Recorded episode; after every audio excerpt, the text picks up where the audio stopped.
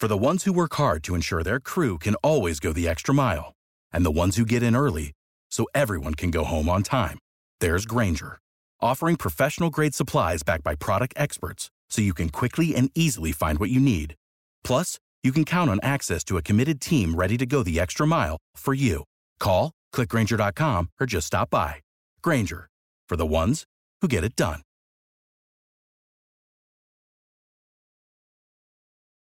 Every team, every topic, everywhere. This is Believe. Slade Heathcott, how's it going, brother? How are you, man? Man, Appreciate I'm. On.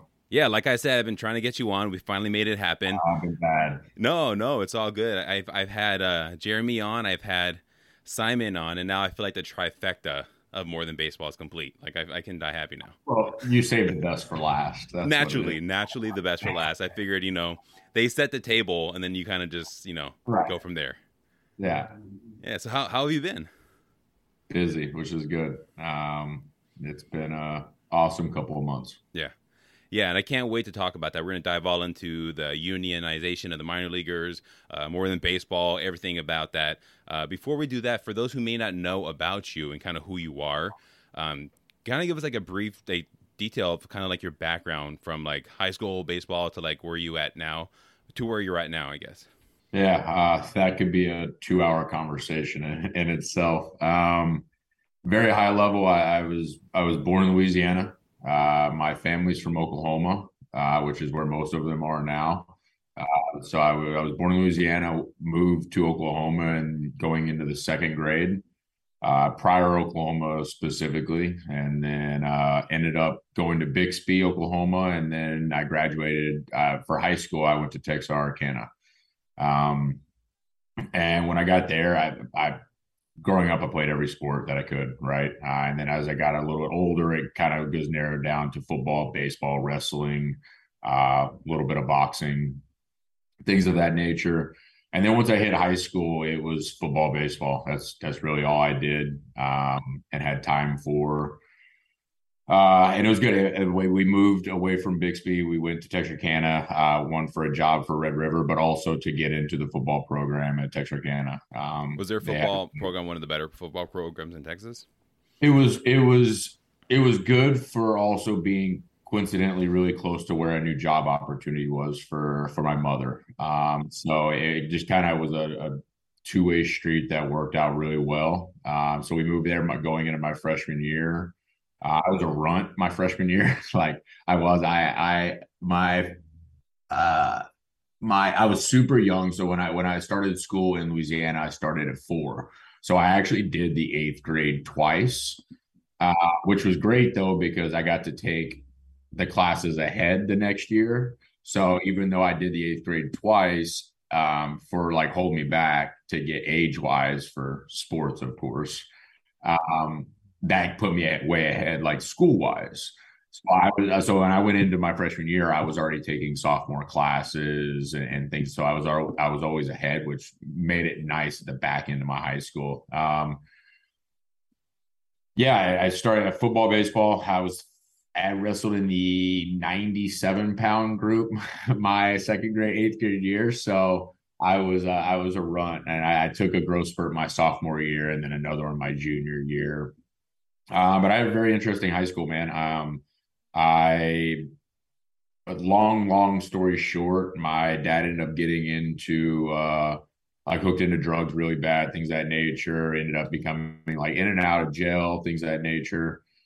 And my, my, going into my junior year, my mother had, uh, the, didn't have a great relationship with him one way or the other. And I'd moved to Dallas and we hadn't really talked. So I was I was living with friends in Dallas for the summer playing uh, actually under Rusty Greer uh, Dallas guy uh, or Rangers guy. And he was a, a big big part of kind of my development as a player. So it was really good. But I, I came back to Texarkana and my mom had moved. Um, and a lot of people, when I say so, I, I actually graduated living out of my truck. I, I, my last two years, I was bouncing around living in my truck and living with friends and things that nature, and really kept it hidden that that I was living out of my truck. Uh, and people were like, "Oh," and I'm like, "No, I I was a high school kid that had had no rules and, and and handled it my business and showed up to school. But that became big because my junior and senior year, I didn't really have to take many classes, so I took advanced classes and things I needed sure because my my plan I took advanced classes in math all the way through because my my real plan was to get my aeronautical science degree uh, and apply for a flight spot in the Air Force. That's that was my plan in high school. Um, because my freshman and sophomore year, I was on varsity and everything, but I was tiny. It did just didn't. I, I wasn't the like typical path of of somebody that would later be a first rounder. And and uh, I, I, was a 50-50 commit to LSU for tailback and um, as a pitcher really and and two way guy in baseball. So my junior summer, uh, I moved back to Dallas and uh, I started creeping up. Like I was, I was starting to be in the like 94, 95 range. I was touching it. Um, in pitching. Like, yeah, yeah, from the left side. Wow. So I'm like, right, so like my, yeah, I'm going to be a pitcher. Like that was my plan. So my senior year, um, I tore my ACL uh, with three and a half months before the draft or six months before the draft. Sorry, six months before the draft. Uh, and I somehow reco- I got back and recovered and was playing in games at three and a half months. Um, and my final appearance, my I still and I so I wasn't able to pitch. I couldn't. Dr. Andrews did my surgery, and I came back at three and a half at three months for my checkup, and he was like, "Hey, you can't start practicing. That won't even be considered until like four and a half months." And I was like, "Doc, like that's not going to work. Like I've got the draft in six months, and I'm having like my junior summer. Like I, I had every team, every college, uh, things that nature. So at that like, point, not- at that point, like, were you thinking like first round, or were you thinking like top ten, top fifteen? At that time, I was thinking top. At, at that time, uh, once I tore my knee, I was I pretty much knew I was a first rounder. Um, uh, at least the conversations, like I knew the slot that I was going to be going for. Uh, and I still remember that day when my I'm living out of I'm living out of my truck, and I had just left. Uh, I worked two jobs. I mowed yards, and I, and I helped run a baby care or babysitting uh, like child care center uh, after school program. Uh, and I had just gotten off. It was like seven thirty, and my my the guy that I was talking with that I wanted to be my advisor at that time because they can't be an agent um, was like, "Hey, we're going to ask for two point two million. I was like. all right, Derek, um, you're funny. So I was like, what am I really looking at? he goes, I'm serious. We're going to ask for that. And I'm like, I've got $12 in my bank account. um, so, okay. Uh, so, I mean, and that was, I mean, it was a cool moment. Um, but yeah, I, I tore my ACL. I went to Andrews three months out. He's like, this isn't going to work. And I was like, and he wouldn't budge. He was like, no. And he, I was also committed to LSU, his Armada, so like that probably had something to do with as well. But three months is extremely early to come back from from ACL. Um, and I, with, the team was was doing decent, pretty well. Um, and when I got back, we just we went on it. I, I would have put our and everybody says this, but I would have put our high school team with the best team. We had we had three lefties over 90, three guys got drafted, all nine guys or nine guys went D1 uh or better. Like we were we were good. And Texas um, is a pretty like they have a lot of baseball talent coming out of base uh, Texas nowadays especially, but um, yeah, because they come year round, right? Yep. Depending on areas and stuff like that. And it's really just I, I think like uh, like Dallas has a lot of professional culture in it as well. And I believe that cities are like that, do have tendencies to promote and create accessibility to more uh, or better coaching. That's really what it comes down to. I, I truly believe it, it, it is better coaching at the developmental ages that that really impact lives. Um, but yeah, it, it, they do. Like our football team was really well. We we got beat out uh, in the second round of the playoffs that year. I went down our sixth game or fourth game, maybe. Um, but yeah, so I, I came back and I'm looking at the doctor's note, and he like kind of wrote it at an angle, and the no pitching part went through the black lines, but the no fielding and hitting was above the line. so, uh, and I told Dr. Andrews this like six years later. I was like, "Hey Doc, you know that I forged your note one time. I uh, I whited out the uh, I whited out the line and rewrote it to the best ability. I scanned it and I turned it into the school and I started practicing at three months out, playing scrimmage games. Um, and I definitely wasn't 100%. Like I definitely was not, should not have been on the field. Uh, I end up, I end up getting a couple of cortisone shots to be able to get me through that point. What was his reaction uh, when he told him? he I don't think he was surprised because at that time I, I had had at that time I had had like seven surgeries with him, six surgeries with him. So like I I know Dr. Andrews decently well at that point, uh, especially because I did my rehab with him as well. So I I I spent a lot of days with Dr. James Andrew.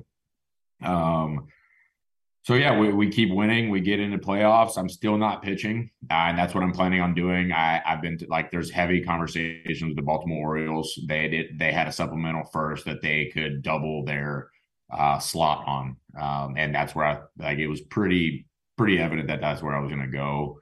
Uh, just driving conversations and things with other teams, and there was a lot of debate outfield or pitching, like which one do we want to do. Um, I, I, I was a two way guy in the Aflac All American game. Um, should have should have probably had the MVP, uh, and then I blew the save. Um, in in the playoff but, game, you blew it, or what? Now in, in the uh, Aflac All American game. Okay. Uh, but yeah, so we we get into playoffs. We're we're in the finals now. We're driving through uh, Baylor. We do practice at Baylor, and I had driven overnight to Arkansas to get a cortisone shot, and I drove to meet the team. Wow um, and really didn't tell anybody but Caleb Adams, a buddy of mine that ended up playing, one of the guys on the team that ended up playing with the Angels organization. Uh, so the day before we go into state championships is the draft. Uh, and we showed up, we finished the practice at Baylor, got into Round Rock. We were mm-hmm. playing at the Round Rock Stadium for the championship. Uh, and we got in at five or six, whatever time it was, and the draft was just starting. Um, and turned the computer on all the guys from the team huddle around and we watched it. And about 18 19 picks in i get a call um, from damon oppenheimer. Uh, hey Slade we, we're letting you know we're going to take you with the with our first round pick. So sick. Uh, we're, gonna, draft you as an outfielder. And i was like all right. Yeah. So what was that feeling like when you look in your bank account you're like all right i got $12 and then now you're like, all right, I, I just got a huge signing bonus. Now I'm pretty much set like for life. I think that it doesn't like anything and everything. There's not a there's not no way to describe it because mm-hmm. there's not. It's very surreal. I guess is the best way because it's just that's not fathomable. But like at that time in my life, like that that the understanding of what this means, besides the fact that I get a chance to be a big leaguer. Like that's that was really my focus. Still was like this is an opportunity to complete a dream that I've had since I was five years old. Um, so it was crazy, and we go out the next day, um, and we're winning uh, three to one, I believe, and they the coach uh, in the in the like fifth inning was like, "Hey, next inning, I want you to get warm. You're going to close the game out." I'm like, I haven't thrown a bullpen all year. my last my yeah. last pitching appearance appearance was when I blew a save at the Aflac All American game on national TV yeah. at 16. Um, I'm like, I haven't thrown all year. Uh, ended up striking the first guy out, uh, flew out, and then a ground ball to shortstop, and we won. Um, so, so I, I, we won a state championship and got drafted within in a matter of two days. So like that's yeah. So I mean, those are those are memories you don't forget, right? Like it, it was it was spent with my family, which was the baseball team. Um, it was a dream coming true. Uh, so that's my that's my very long winded uh, background. And, and no, yeah, I mean, that's awesome. So, yeah, no, thanks for sharing that. And like that's up to high school at least. Yeah, uh, no, we'll go deeper. But I wanted to know about like high school in in Texas. You mentioned you played football, and like the only like I have family in Texas, and Texas has always like fascinated me with like um, just watching Friday Night Lights. And is it just like that? Like, because I've driven by that that area where it's taking place. Like, is that how it is? Like, is it such a huge deal? I guess like compared to like yeah. other states and stuff. Yeah, I mean, I, we'll have we would have. I mean, I we had a a two hundred million dollar indoor football facility. Jeez. Yeah, like yeah, I mean that's what it's like. There's tons of. uh I'd say we have anywhere between a big game, we'd have 13,000 plus fans in a wow. high school game. Um, so yeah, I mean, it's, it's, it's the hype. It's everything in school. The teachers love you if you're a football player, at yeah. least most.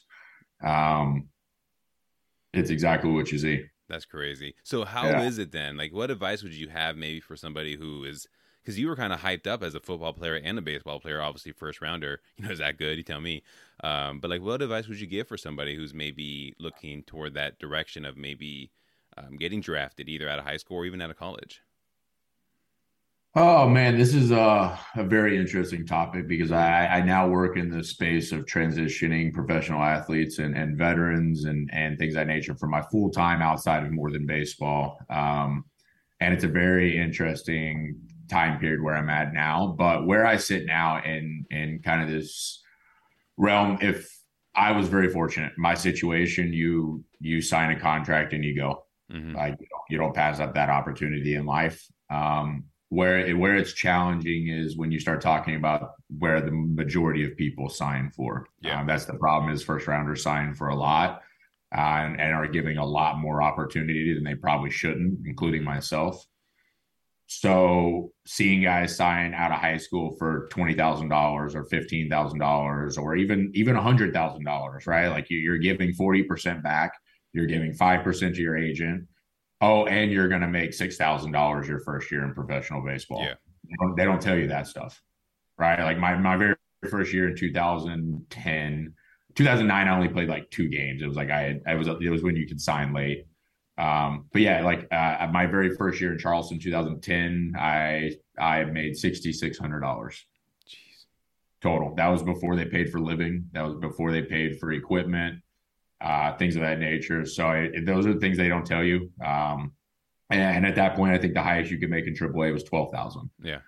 Uh, so those are the things they don't. So when I see guys do that, I'm just like, and knowing how hard it is to leave the game mm-hmm. behind the curve in business, taking that into account now and having a, a, better understanding and realization to the realities of life outside of sports because it is different whether people want to say that's a privilege thing or not it is different and it comes with its own own sets of challenges sure uh, so when I see that, I'm like, I, I, I want I want kids to go to college, or or or if you're going to play, make sure that the idea that you can't have a plan or that Plan B takes away from Plan A is just not true. Yeah. It's not true in the game. So like, I don't ever want to tell somebody not to follow their dreams because I was told hundreds and hundreds and hundreds of times that I would would never play. Right, you'd never go to the next level, or you're not good enough, or you're too small. So I never want to tell somebody not to follow their dreams. But I want what I want them to do is listen. I want them to listen. I want them to ask questions to people around them if they don't know who to go to.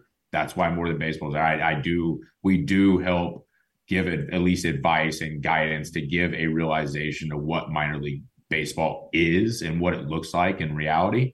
Uh, and that's what been one of our missions there for a while. But ask questions mm-hmm. and listen. People come and talk to you, and they say school is important. And look, school is not a definite that you have to like have this to be successful in life, but it definitely teaches you and gives you transferable skills into the business world that professional sports doesn't necessarily do. Mm-hmm. Um, realize that the people you meet later in your life can be very valuable. Um, truly care about who people are, if you can do that and have a network when you leave the game uh, and have a good heart and you are honest, people see through bullshit, right? Like yeah, that's just yeah. people see through it nowadays. Um, so if you're genuinely there to help people and to use your platform to do good, um, have plan B. Be working on plan B. You, there's time to have jobs. There's time to build something. There's there's people in your network that you're going to cross that might do it. Just always have plan B brewing and building and building relationships so that way when the game ends, and sometimes that's very unexpected. Right. Like I I knew mine was coming because I was pressing buttons of of of ownerships.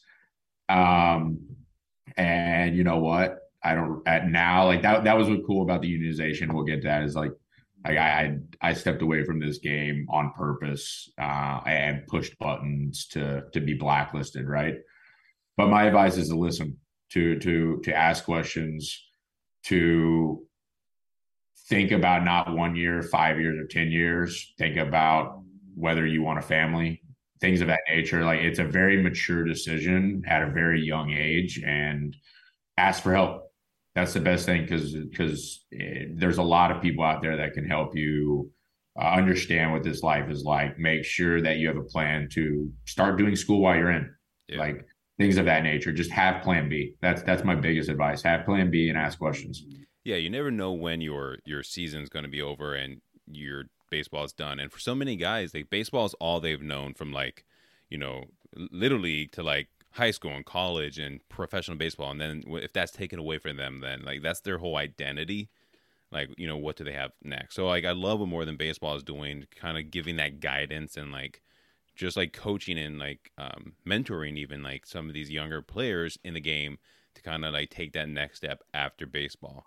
Um, so I, I heard from Simon um, about how you know his version of like why he got into more than baseball, and um, also Jeremy. But like for you, like you talked about getting blacklisted. And I think it was was when you were with Oakland. Shout out to the A's. That's actually my my home team growing up. I grew up in Oakland, so like uh, I was an A's fan since a kid. Um, but that being said, um, what was kind of like leading up to you starting the whole idea of more than baseball?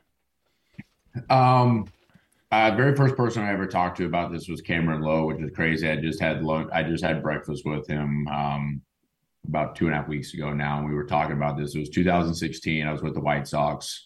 I was a I was an MLB free agent or MILB MLB free agent, so it didn't really affect me at all, and it, and it didn't affect me at all, right? Like I was the bonus baby that that didn't have to deal with any of the the mm. BS that players have to deal with. Uh, and, and let's not even say BS, let's say challenges. Sure. Right. Like the challenges that are faced and going after this dream. Um, so yeah, I, we, one, I had, I had had seven surgeries in my career. Um, I was hurting extremely bad every game. Uh, I had gotten it manageable and I, I was doing that. Um, I finally started getting my stuff back, but it just frustrated me to see how how guys were treated yeah. uh, and like we're paying clubhouse dues and we're paying for rent and housing and and like and that was like my first time where I started a business in 2015 uh, and was like starting to learn a little bit more about it. And I'm like, okay. Um, and then really what escalated was the America's Pastime Act. Yep. Uh, like when that happened, I was in 2018 spring training. My one of my probably better spring trainings of my career. I was feeling good. They had moved me to first base. I played every single game of, of MLB spring training. Um, and one time, and I don't remember the exact date, but a, a, press article was released, and I think it was like maybe Jeff Passan or somebody like that um, reporting the America's Pastime Act had been pushed through lobbying, and I had been tracking it for a while. And I, I made a comment on social media. This is this is BS because and, and really like I think the ultimate deal is I just hate when people are taken advantage of. Yeah. Like I, I, I just morally in every fiber I have, like I just can't stand when people are are treated like they're less because we're all on this rock together and we're all made of the same stuff and it just it really bugs me. So when I saw and and and personally, it was a disrespect to me. I'm, I'm a minor league baseball player, and they're calling me a seasonal intern. I worked my ass off for for 20 years to get to this point, and I'm called a seasonal intern. Uh, and that rubbed me wrong. And anybody that knows me knows that. And I've learned how to do it the right ways now. Uh, I'm not scared to put my foot down. Yeah. No matter how big you are, no matter who you are. Um, and that's that has positives and that has negatives for personal things that I've had to learn and get through. But I got warned and who warned you? Was it like your organization or like baseball in general? Let's just say the grapevine. Okay. Let's say the grapevine. I got warning not by one, not by two, but by multiple, including veteran players. Mm. Um, and I was like, this is how I feel, man. Like, this is not like it also was like a slap in the face because they deducted fifty dollars from from the, the pay scale. And it's just like you added all that together. And I'm like, this is just it's unjust. Like yeah. anybody that wants to argue that this isn't unjust, okay, like eh, you honestly like are not on my radar ever. It's just if if that's the way you feel, like wake up. Like it's the same conversation you see, right? Like MLB does a really good job of promoting the four hundred million dollar contracts. So Yeah. everybody thinks everybody's getting millions and millions of dollars, Yeah. and that's just not the reality. Um, so I did it on May 19th, I think 18th or 19th. I posted again. There was another article, and I, and I was I posted, and I was in AAA with Nashville at that time, first month of season, pretty well, nothing crazy, 280, but had a lot of doubles and, and things that nature, and was playing pretty well. Um, they uh, I posted again. I came in the next day, and I won't say who. I sat down. I sat down with two people this time. Uh, and they're like, "Hey, just want you to know that you're ruffling feathers at uh, up top, and, and we've been told to like make it aware." And the the very smart and uh, mature person I was at the time um, told them to take whoever it was, and I knew who it was, uh, or at least I had an idea of who it Yeah. was, and shove it up their ass. And on on May 20th, I was on a flight home. Jeez. Uh, I was I was called that night at like 12. Uh, I was like, hey, you have a flight at 8 a.m. Uh, you're done. Um, and I was like, you can take your own flight. Yeah. um, but yeah, so I was there and uh, I I waited and waited and and there's a there's plenty right. Like I, I was also hurting really bad at this point. Yeah. Like yeah. Like there, there's a lot like the game was getting so damn good. Like it's crazy how good guys were getting. Um so there was a multitude of reasons why but yeah i, I waited and waited. I even i even offered to find con- once, i had an idea of what was going on i was like look i'll sign for i'll sign for the lowest contract you've ever had. Uh just whatever pay me the minimum. Um uh, a minor league minimum. So i'd have been made like six thousand dollars. And they wouldn't do it. no, no one. There was not one offer. Um, so I, do I have proof? No, but I know the system well enough to know Yeah. what happens. Uh, I went to, I went to, I, I attempted indie ball for a couple weeks and it just was not for me. And I also know the manager there and the relationships they have with all the front offices. And I went to indie ball and I was, they, they wanted my name on a, I, I should have never said yes. I said yes. I, my name was on a roster couldn't get my name off that roster and they weren't playing me. It was almost kind of like free publication or free press for them to kind of be like, you know, we have a former first rounder on here kind of thing. No, they Oh, no. well no, I, I I believe that the manager was was specifically told because I did not play in Yeah. indie ball. It's crazy. yeah, I didn't play in indie ball and they but and only thing that I could do was sit there and if I left then I'm on the restricted list. So I'm technically still on the restricted list. Like even now? Yeah, I, I it probably has a statute of limitations, but Yeah. yeah. like I for the first like three or four years after retirement, I was on the restricted list because I left a contract without it being completed. That's crazy. Um, so yeah, but yeah, so that was like I, I just was frustrated with it, and my my plan in 2016 was I'm going to get back to the big leagues, and then I'm going to stand up and I'm going to I'm going to get involved with the MLBPA, and I'm going to learn as much as I can, and I'm going to figure out how to change this because there's no reason why if you look at MLB's path line or or like path, they're always on a 15 year plan. They are, right? Like, and I know that more now just working with big banks and Fortune 1000 and 500 companies, right? Like, they always are on a 15, 20 year plan, right? Like, you don't Yeah. have a collection of billionaires not on the same page, right? Like, Mhm. they are. Um, so there's just a lot of things in that area that that were just planning, and I just never got to that point. Jeremy reached out to me when I was in Sugarland and was like, "Hey, I, I I saw your post. I've been following you. Like, I really appreciate what you're doing. I'm really passionate about this as well. Yeah. Would you jump on a phone call with me?" And I was like, "Yeah, let's do it." And he called, and I was like, "We were talking. We were on the road. We were in York, Yorktown, I think Yorktown, yeah, something like that." And I sat outside and we talked for about an hour and a half. And by the end of the call, uh, he was like, I have a name that I like. And I was like, all right, what do you got?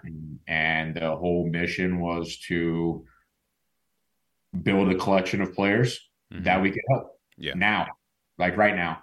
Um, and that's really like the founding part of it. Me and Jeremy just talking that one time on the call. We kept talking, we kept going. We he told me more than baseball was a name. I was like, hell yeah, I'm in. I love the name, love what it stands for. Um, and we started, and we had no clue what we were doing. Wow. Absolutely no clue. Uh, and that was in 2018. Yeah, early and- 2018, and we talked and talked and talked for nine months or so. We started filling out the paperwork. Simon got connected to, us probably six months in, maybe a little bit later, uh, and was such a big piece of the team. Mm-hmm. Uh, me and Jeremy are like, he should be a co-founder. Um, so yeah. we made Jer- we made Simon a co-founder early 2019, officially at least. Uh, and then COVID hit, um, which is crazy. So, and that's more than more, more than baseball side. But our goal was to our goal was to help players to create programs that create change for the systematic approach of baseball, not just for your career, but after your career. Yeah. And most importantly, after your career. Um, you know, I was fortunate enough to be locker mates with some really awesome veterans mm-hmm. uh, and, and talking with Andy Pettitte one day when I was, it was Andy Pettitte and Mariano Rivera. That's so cool. Uh, yeah, it, it, really is. Um, it, it, really was. It, it was. But talking to him, he came back from retirement that year and he just kept saying, and now that I work in the space, I hear it unanimously, right? I, I hear it from Michael Strahans and people of that nature and caliber, right? In other sports, but just missed the team. Yeah. Missed that mission. You missed having that that mission made you disciplined. Yeah. Um, and you understood it. You're comfortable with it. You right. You had had bled this, so it doesn't matter how much money you have. That that transition is is is tough. Um, so you you had mentioned COVID and um, kind of threw a wrench and everything. Um, more than baseball did a ton of work for minor leaguers during that time. Do you think that like having baseball taken away from them like so suddenly kind of like made them realize how much like not necessarily they need more than baseball, but how much like there is a need for like the minor leaguer like to get like assistance and just like better their life in general. I think it. I think it played a, a very, very big piece of that equation. Um, I think it also made players. Uh, for a lot of players, there's never been anything else, mm-hmm. uh, and I think COVID forced them to have something else. It had to, it forced them to go out and get jobs. Yeah. Right. Like then normally they may work, they'll work part time jobs or things that nature. But in that situation, a lot of players end up just having to go get full time jobs, and now they're realizing I can do a, a very uh, entry level mm-hmm. or an entry level job, and I make five times more doing this. Like, and I think it made I think it made players take a step back and just realize the realities of life yeah. without the game of baseball. Uh, and I think it, from that standpoint, people players are like, well, maybe maybe me losing the game isn't the biggest thing in the world, right? Like if it may it asks that question of identity and start asking yourself, um, what's next? I, experienced uh, that very much so when I started having surgeries. Uh, it was the first time that I stepped back and, and watched the game, and that that ended up leading to me, you know, starting college and getting into flying, and uh, eventually getting my commercial and instrument li- license. Right, so I think stepping away from the game just um, open their eyes to a bigger world than just a uniform. Yeah, and I don't I don't think fans, and I say this all the time on my podcast, I don't think fans fully understand the grind that that baseball players go through to make it to to the major league, right? Uh, they see the final product of like that major leaguer on on their favorite team, but then they don't take a step back and realize like that guy might have been in um, minor league, indie ball. Like I talked to a guy, Jared Koenig. Um, he is with the uh, the A's, like I said, my favorite team growing up. And he was in indie ball, then Australia, then signed to a minor league contract, and then he made his major league debut this season. And wow. like that story, like people don't see all that grind and hustle and struggle. That's why I, I renamed my podcast uh, the Baseball Grind because like I'm showing and trying to emphasize like the struggle that guys go through in order to make it to the majors. So, um, like what you guys are doing, like you're doing an absolutely like an amazing job. You guys, um, advocates for minor leaguers, um, adopt a minor leaguer, all these organizations out there that are kind of now switching and making a change.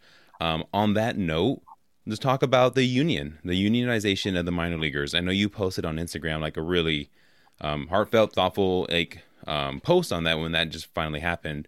Um, but for those who don't know about it, like maybe just kind of break it down in like uh, simple layman terms, like what, what's that going to mean for the minor leaguers now? Uh, long story short, probably realistically three years down the road. Uh, you know, we a lot of what we did during COVID, we we issued the foundation of where the baseball wasn't created to give grants away. Mm-hmm. Uh, that wasn't our our goal and mission. We we had the opportunity to bring in a large sum of money from a collection of major league players that wanted to, and some corporations that wanted to help minor leaguers right now. That gave us the ability to collect data on about 3,000 players. Uh, and what that did was it was the first time that we didn't assume what minor leaguers wanted, but actually had something tangible to show what really matters to minor leaguers. Um, that the big piece of that was nobody had really looked at how do you get a collection of players together. All right, just we were just talking about COVID, and I think this helped big. Is it made players step away from the game, realize that there is more to life, mm-hmm. so they were less fearful to stand up and and take a stance because that was the issue all along. Yeah, there's been five or six, seven groups now that have stood up to try to create a better system for minor league baseball. Now, unions or words are used and things that nature. I never cared what the organization was called. What we cared about was that the systematic change was implemented. Uh, and part of that data is we have a livable wage. We, we, we know a number realistically that every minor leaguer should get paid. Uh, and we, we believe that's around $34,000. Uh, that can be spread out over 12 year or 12 months. That can be spread out over seven months, like it is now, right? Like there's two different things. But a livable wage across the country, when taking in account of housing and, and things of that nature, uh, you know, that's a, it, you know, we pay for all of our own equipment. We pay for all of our food, uh, you know, things of that nature that, that a lot of companies, when they go on a business trip and, and things like that, it's covered, right? Like your expenses are covered. That's just not the reality in baseball. Um, so it was a long, it was, it was a long road, but the whole point of that, we always approached it. Uh, we always approached it from the stance of how do you make players better?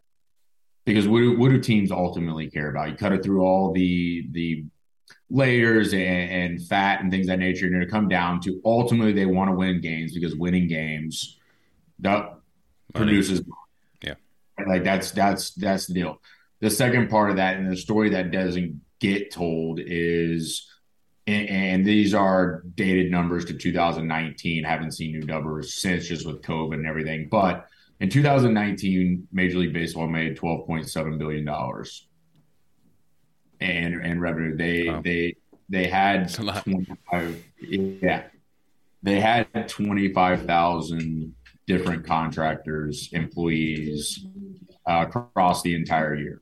Um, MLB in 2019 could have paid all the salaries of every four. Hey, I'm on on here. Um, the wife just got home. Oh, nice. Uh, yeah, so they could have paid everyone. They could have paid all twenty five thousand employees and all forty man contracts. Those twenty five thousand employees could have gotten paid over two hundred thousand dollars a piece. Wow, that's crazy. Uh, and still been in the green. Yeah, that's so. Uh, it's been a long road to get to that point. There's you, you mentioned multiple groups there, right? Adopt the minor leaguer, mm-hmm. uh, minor league advocates, uh, ourselves. There's been individuals, there's been companies. It's been a collective effort to get to this point. Um, and, and, our mission and statement has always been how do we make better baseball players, but not just better baseball players on the field, but after after the game leaves. How do we build systems that allow players to transition easier? Yeah, and so now that like the union is happening, and that, I feel like that's, a, that's definitely a win for everybody. Like, what is maybe like the next, not the next step, but like what is what is more than baseball working on now? Like, what is like your focus, um, or like maybe future plans on what, how to and continue to help minor leaguers? Well, one, not to forget about the Latin American players. Yeah. Uh, unfortunately, in this agreement, the Latin American players in the DR uh, will not be a part of of this organization, which has kind of always been known mm-hmm. um, being an advocacy group in a sense to be able to make sure that we're doing everything we can to make sure that they have the lives right. Like we've started, so our our focus has moved into youth. Uh, youth baseball and and really more so the ecosystem around youth baseball. How can we we we, uh, we partnered with an organization down the DR um, called the Baseball Island Foundation. Yeah.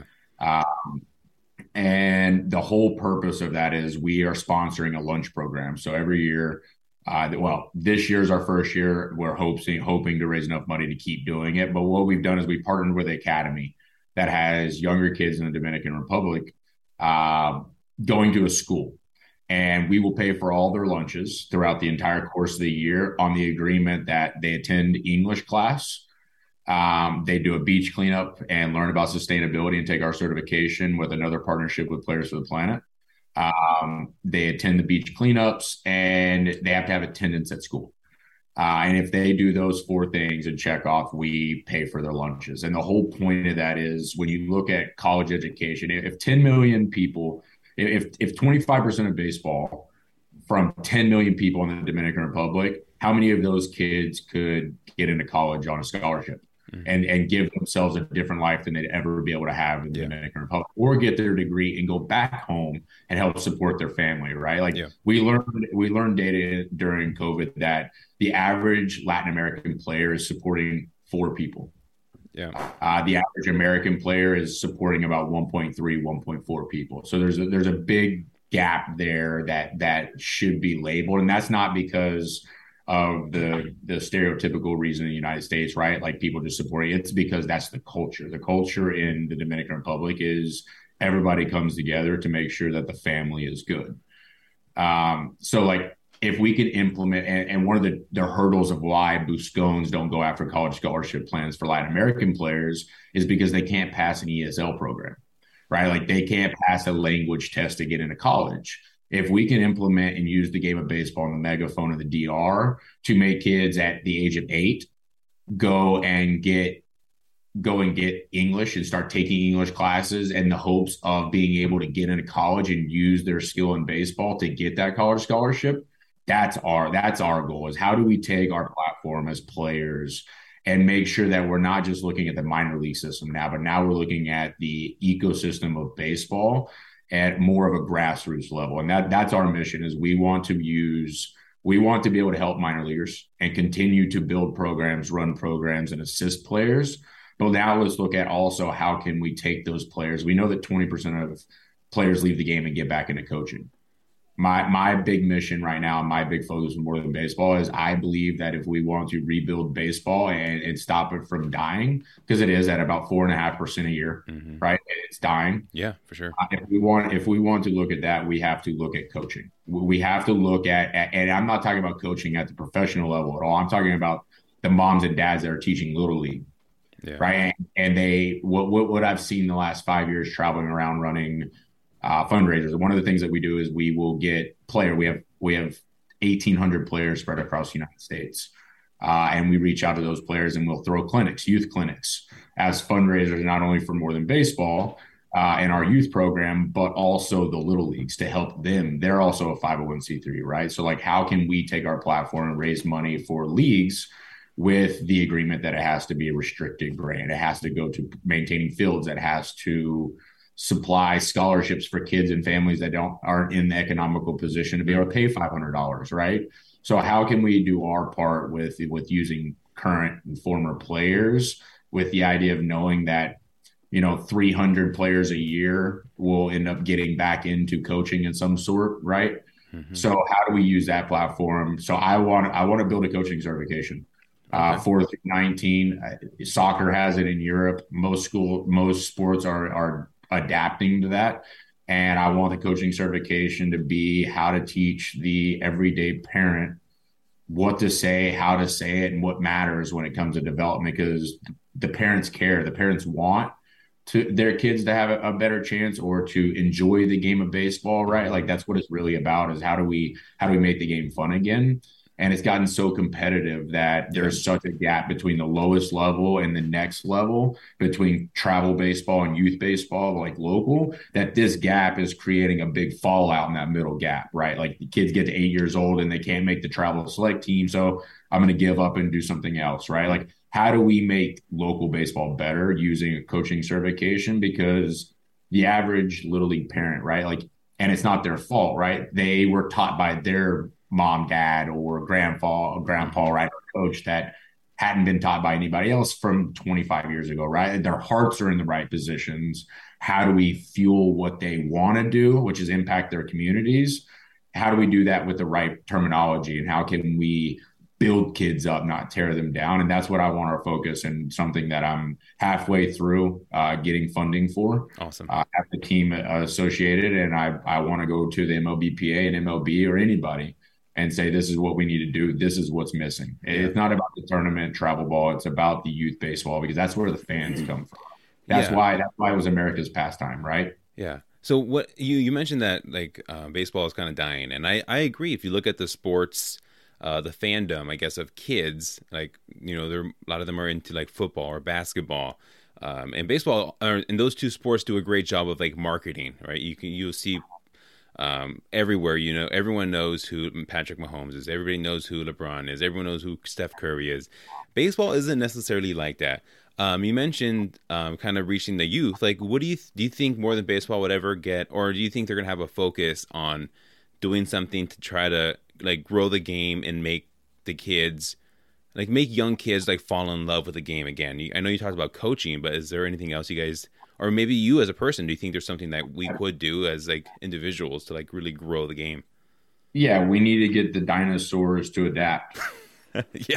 Uh, the, one of the big there, there's a lot of factors on these right? Like um one of which i saw a stat not too long ago not 100% of or i think 100% of let me get this correct one 99% of all of Tom Brady's games have been televised.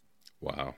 1% of Trout's games have been televised nationally. Yeah. So on a national level, right? Like we football and basketball are so strong because even if you're in California, you still know that or if you're in New York, you still know the Steph Curry because you yeah. see it all the time. That's true. You don't you don't have that in baseball, right? And that's that's due in part to the systematic and it needs to change. Do you right? think that like, also has to do with the amount of games though? Because football is only on Sundays and yeah, but at the same time, it's the the the money's there, right? Like the yeah. teams in MLB are making the money, which means viewership is there, right? Mm-hmm. So I don't know if that's it. I think it's also because there's not like a rev share model, or there's there is no visibility from MLBPA and their everyday person on what that con what that TV contract looks like. Mm-hmm. All we know because they're they're a privately right, they're a private company, they're not publicly traded. So all yeah. we really know is they bring in and generalize numbers, but we don't know what it actually looks like. We know that they make about five hundred million dollars more every year, or two hundred and fifty million more every year, right? Depending on what's happening with COVID. But we know they're making more money. And the story we don't tell is, you know, you look at that factor of paying 25,000 people over $200,000 and paying all MLB contracts 40 man and above and still be in the positive for the year is a, is an idea in reality we don't tell. We never say that, right? Like fans get pissed because Mike Trout holds out because he wants 400, not 350. Well, guess what? You getting mad at the player as a fan for that is just supporting the bigger elephant in the room that's doing the exact same thing, right? Like mm-hmm. they wouldn't be paying these players if they weren't generating that revenue. Yeah, that's a fair point. Right. Like, and I don't think we look at that. It, it does. I get it from a fan's perspective on the player side holding out. But there's also things like arbitration and and comparables and things of this nature. So like your decision is, decision isn't just your decision; it's also a trickle down effect for generations to come. Because when when we start having colluding or holding out or whatever you want to call it, right, on contracts, when when somebody it happened to my buddy Shane Greene, and this is a small example, but Shane Greene was going through his second year arbitration. And and I can't remember the names, but one of his comparables, he had two comparables. One of his comparables was supposed to sign for 11 or 12, ended up signing for four because he panned it and got really late. Well, that lost that lost five hundred thousand dollars a year right there. Yeah. So every time we have somebody that signs for under what they value, ten years from now, that amount of money is multiplied by that big time, and that's just money going back to ownership. Um, and it, it's it's something a story that we don't share enough. Yeah. Uh, as as a sport, I think our marketing is getting better. I, I do think that they're they're starting to. But some of the rules we have and, and things of that nature need to adapt if we want to. We ultimately need to realize that it's entertainment. Yeah. Uh, and you can have entertainment and not lose the integrity of the game.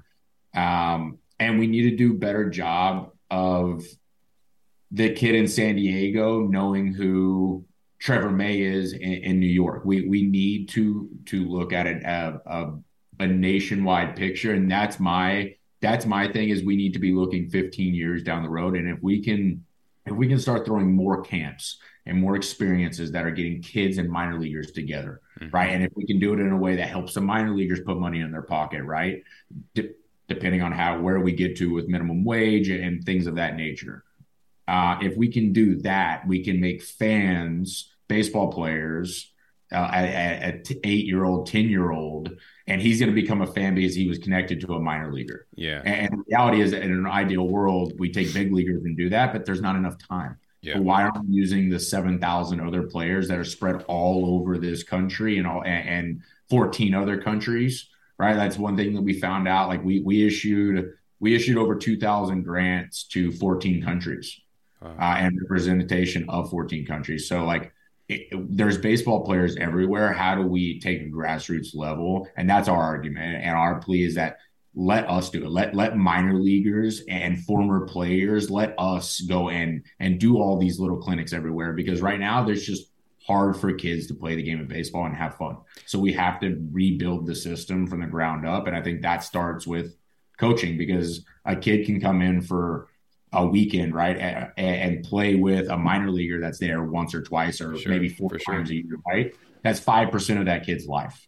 How do we impact the other ninety five percent? That is my that is my opinion on how we rebuild. Is we have to look at grassroots and we have to look at these communities that don't have access to professional baseball. Yeah, and I, I love the idea of like having because you you talk about minor league teams, they're always in a lot of them are in like rural areas um, like Iowa has a, a, team. They don't have a baseball team, but they have a minor league team. Wisconsin has two minor league teams. Obviously, the Brewers, um, but they have two minor league teams, and like you can connect to those because it's so personal. Uh, you're not gonna be able to just go onto the field, and but but you're so close to them, and they're usually able to sign autographs, and like it's it's such a more intimate setting.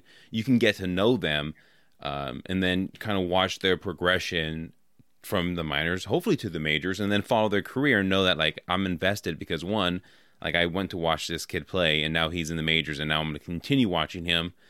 And then it kind of goes from there, which I think that's the, the route that like I I'm more passionate about um, because like every time I interview a baseball player, like a minor leaguer, like I start cheering for their success and like now their team like there's like i even when the postseason's starting now like i know guys in different team organizations for represented and like i don't know who to cheer for uh, because like I want their them all to get that success. Um, so I stopped cheering for individual teams. Now I just cheer for individuals, but it's bringing me more closer to the game that I've watched since I was a kid.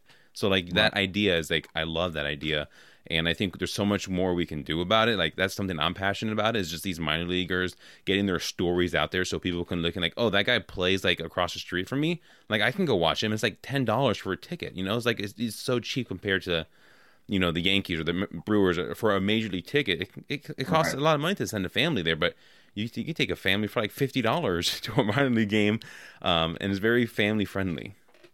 And, and, there's ways that you could do it, right? If if if we think about this, like let's cut let's cut spring training down two weeks, and let's let's go to a minor league location two weeks earlier, mm-hmm. and let's set a road trip where we go to four different locations around the state, and we practice and play with college kids and other teams in, in random locations why do we have to be so stuck to like so that way you're you're just not drawing in the, that one minor league community how do we reach the entire state right like there's so many things like what happens at the mlb level right like you do tigers fest or whatever it might be right where you travel the state for a week hitting different locations and giving fan opportunities we and look MLB needs to make a change, MILB needs to make a change, and players need to make a change. Players aren't innocent in this either, right? Like we have to understand that as a player, we're responsible for our own careers and we're responsible for the game that we're playing. Right? we can complain at MLB, but we have to step up on the the player side to make sure we understand that this game only exists because fans. Yeah. That's a good point. I think you and I, and maybe you know Simon, and we should just do a road trip through a bunch of minor league stadiums next season, and just start just start interacting with fans and just meeting kids and meeting people. I think that'd be something kind of cool to cool to do. Yeah, well, we're that's one thing we're trying. We're we're really trying. We just did our first one with Akron. Okay, uh, it was MTB night at the field, um, and we that was one of our first ones with minor league team, and when we're hoping that now that the union stuff is all passed and everything, like to realize that we're still here to our mission statement is to protect and enhance the game of baseball. Yeah. That is our mission statement. And that isn't just at the minor league level. It's not just the major league level. It's at all levels. Mm-hmm. And we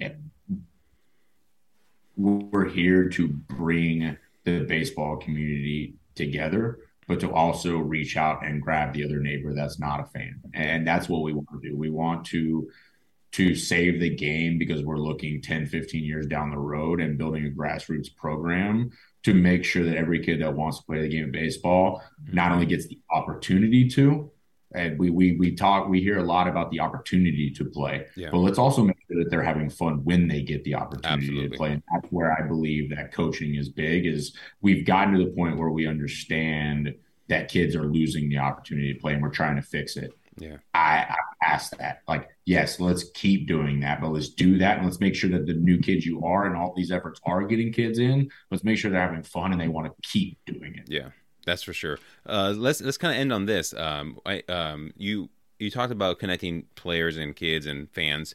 Uh, more more than baseball, gaming is that something we'll will we see again sometime soon? Man, like minor league game, we, baseball uh, players, they game a lot, and like there's a ton of them who yeah, get on base uh, games and stuff.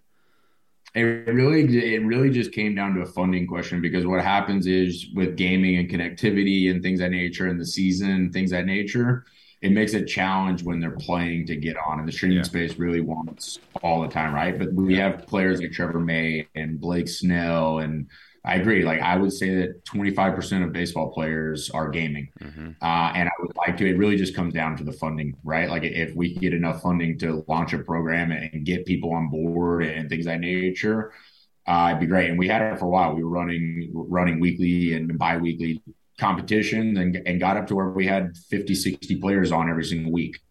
Um, doing games, and a lot of it wasn't publicized because we were still trying to build and, and launch and things of that nature.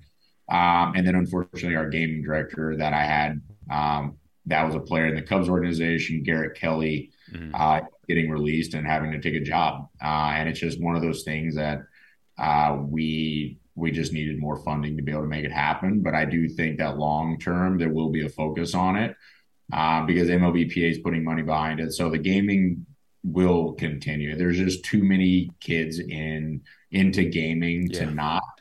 Um, it's just and there's also there's also the tough challenging things right because guess what the number one game played really is that it brings in money call of duty yeah which is a shooting game right? So we we run through that challenge as well Is that as a brand you always have to be very careful of that right? And, and you have to understand that uh, uh, of, of an eight year old shouldn't be playing Call of Duty. And, and, if we're promoting younger kids to get on and play Call of Duty and things of that nature, are we sending the right message That's right? So there's a lot of challenges from the branding side. Um, that that we have to take into account as we're focusing on youth baseball as well and, and there's just not enough people that watch mlb the show right yeah. um, so it's just that's the challenge with the gaming side so we promote we like logitech came on as a partner and sent out um, gear to all of our ambassadors cameras things of that nature which was awesome um, and something that we've we've had some more pressing items on, but eventually getting a Rolodex of gamers onto our website so people can just find them. All we want to do is more baseball. Is we don't we don't care about more than baseball. We care that more than baseball is connecting every single person to that minor leaguer. Our mission is not more than baseball, folks. It's it's this is how you go and play with Garrett Kelly mm-hmm. because that's what matters. Um, so that that's that's one of our missions is trying to create opportunities, and it's just for us and our team. And and I look, we've we've done this basically as volunteers for for almost four years now. Mm-hmm. Uh, it's also where we're all in a place where we have to make sure that we're all financially getting there. So we have to be very we have to be very selective of the time that we put in yeah. uh, because it's we do it all as as volunteer. Yeah. Um, we, we, always have uh, outside of some small things here or there, but yeah, I mean, it's, it, we've raised you know a little under 1.5 million dollars, and we're finalizing our audits for the last two years right now, and it's going to show that 90 almost 97 cents of every dollar has gone out. Um, that's so cool. So something we're really proud of. Yeah, no, for sure. And yeah, like, I mean, I, I want to thank you for coming on. I know you're a busy guy, and um, like I said, we've we've been working to get this on for for a couple of weeks now here, or a month or so, but uh, finally able to get you on. So I do appreciate you taking your time um, yeah. to come on. And like honestly, like more than baseball has been promoting my podcast, and like I like I talked to Simon. Like like I said, I all all I do is just interview predominantly minor leaguers. I think I had um, like a content creator for baseball um, on just recently but like 98% is just like minor leaguers and guys who've been minor leaguers in the past and just sharing right. their story and just grinding with them. So it's it's pretty sick that you guys are helping out with that too. But uh, yeah, man, like it's it's been good being able to like talk to you and kind of pick your brain a little bit about uh, something that you're passionate about and you know something I am as well. Yeah, I appreciate it, man. Thank you for the opportunity. Yeah, for sure, all right, bro. Well, I'll let you go. Um, you have a great rest of your day, man. Enjoy your weekend, and uh, and I don't know if you have Monday off or not, but if you do, enjoy that too. Yeah, I appreciate it, man. All right, brother. I'll talk to you later.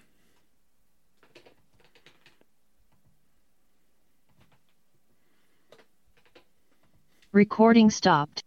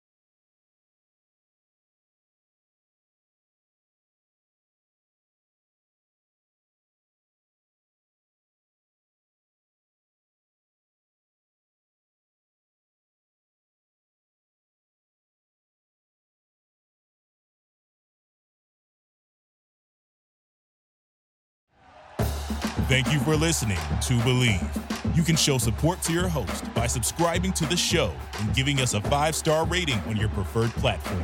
Check us out at Bleav.com and search for B L E A V on YouTube.